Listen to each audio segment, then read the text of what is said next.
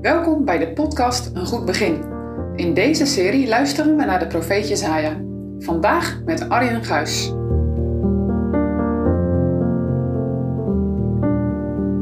We denken deze week na over verwachtingen.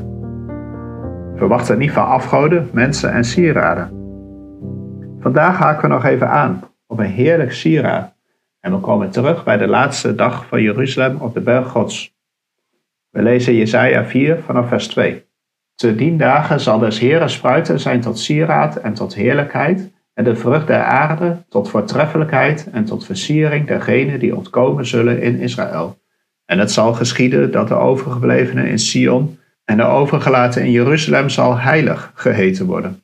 Een iegelijk die geschreven is ten leven te Jeruzalem. Als de Heer zal afgewassen hebben de drek der dochteren Sions en de bloedschulden van Jeruzalem zal verdreven hebben uit derzelfde midden, door de geest des oordeels en door de geest der uitbranding. En de Heere zal over alle woning van de berg Sion en over haar vergaderingen scheppen een wolk des daags en een rook en een glans eens vlammende vuurs des nachts. Want over alles wat heerlijk is zal een beschutting wezen, en daar zal een hut zijn tot een schaduw des daags tegen de hitte, en tot een toevlucht, en tot een verberging tegen de vloed en tegen de regen.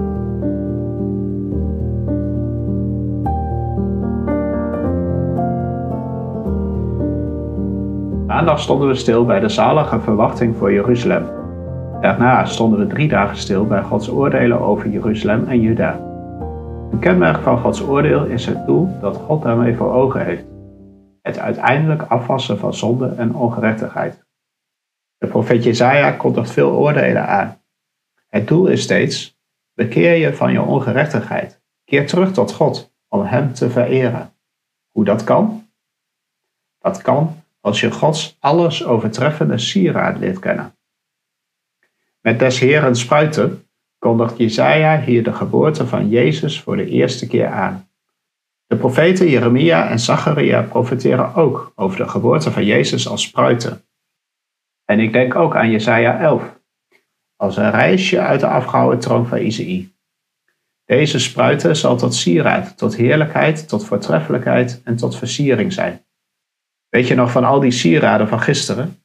Die gebruiken we om alle aandacht op onszelf te richten. Die sieraden moet je allemaal kwijt om door God versierd te worden met Christus.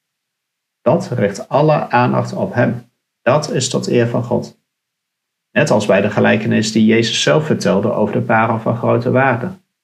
Die handelaar verkocht al zijn parels om die ene parel van grote waarde te kunnen kopen.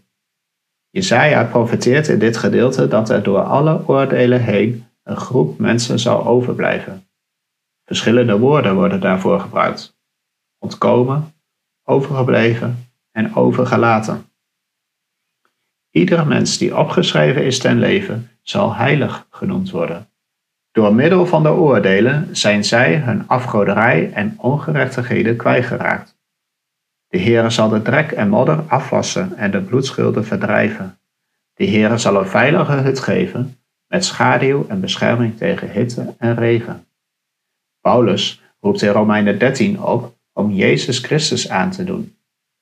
In de kleding van zijn gerechtigheid kun je voor God verschijnen. En in de brief aan de Galaten schrijft hij: Als gij in Christus gedoopt zijt, hebt gij Christus aangedaan. De doop is immers een teken van het afwassen van de zonde. Zo moet ook ons hart gedoopt worden met de Heilige Geest. Dat is het in geloof aandoen van Christus als geestelijke kleding. Kunnen we dat zelf? Nee, maar we lazen vandaag in de profetie van Jesaja acht keer dat de Heere het initiatief zal nemen. Dan is er verwachting. Wat heb jij deze week van Jesaja geleerd? Verwacht je het van afgoden, van mensen of van sieraden? Of heb je Christus als sierlijk kleed gekregen en aangedaan? Dan verwacht je alles van Hem.